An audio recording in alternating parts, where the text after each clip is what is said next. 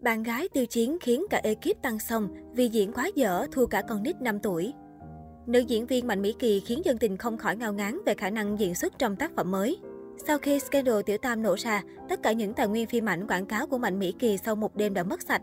Duy chỉ còn dự án điện ảnh Ngã Tâm Phi Dương là vẫn ở lại với cô nàng, trở thành phao cứu sinh cho sự nghiệp của Mạnh Mỹ Kỳ.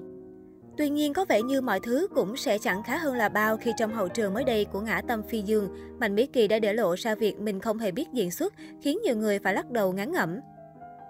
Cụ thể, Mạnh Mỹ Kỳ đã liên miệng hỏi đạo diễn xem cô nàng phải diễn xuất như thế nào cho cảnh quay sắp tới, hỏi dùng dập hết câu này tới câu khác.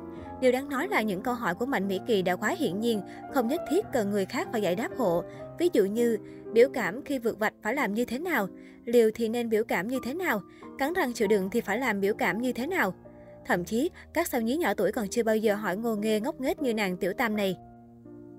Cộng đồng mạng cho rằng Mạnh Mỹ Kỳ đang muốn diễn kịch bản nữ diễn viên ham học hỏi khi đóng phim để tẩy trắng lùm xùm tiểu tam của mình.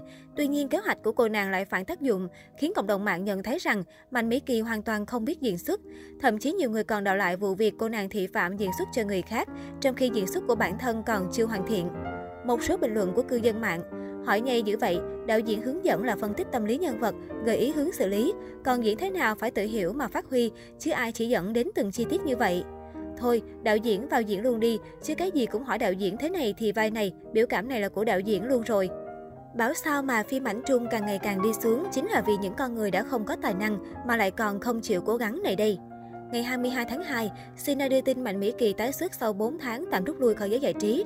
Nữ ca sĩ tham gia sự kiện quảng bá cho bộ phim điện ảnh Trái tim tôi bay lên, Breaking Rules ra rạp từ ngày 25 tháng 2. Xuất hiện tại sự kiện, Mạnh Mỹ Kỳ gây chú ý khi cắt phần mái tóc dài, lộ vẻ mặt tương đối u buồn. Nữ ca sĩ cho biết, trong lĩnh vực diễn xuất, tôi là người mới còn nhiều thiếu sót, nhờ đạo diễn từ tranh chỉ bảo tôi mới hoàn thành bộ phim. Đây chính là lần xuất hiện công khai đầu tiên của nữ idol kể từ khi nổ ra vụ việc tiểu tam. Hiện tại, netizen đang ném đá kịch liệt sự trở lại được cho là trơ trẽn mặt dày của Mạnh Mỹ Kỳ. Thậm chí nhiều khán giả còn mỉa mai, bộ phim dù ra mắt để cổ vũ cho Olympic Bắc Kinh, nhưng giờ Olympic bế mặt rồi phim mới dám ló mặt. Trước đó, Mạnh Mỹ Kỳ vốn được đánh giá là nữ thần tượng được yêu thích bậc nhất tại Trung Quốc.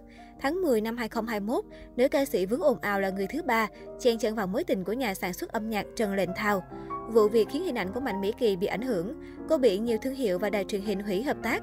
Bộ phim Trái tim tôi bay lên vốn được lên lịch ra mắt đúng vào ngày mùng 4 Tết Nguyên đán 4 tháng 2. Tuy nhiên nhận thấy doanh thu phòng vé đặt trước không khả quan do khán giả tẩy chay nữ chính Mạnh Mỹ Kỳ, ekip đã thay đổi ngày công chiếu. Ngày 19 tháng 1, chủ đề kẻ thứ ba bay lên chế từ tên của bộ phim trở thành từ khóa nóng trên mạng xã hội Trung Quốc. Khán giả bình luận việc để cho một diễn viên có bê bối về đạo đức xuất hiện trong dịp lễ đầu năm là không thỏa đáng.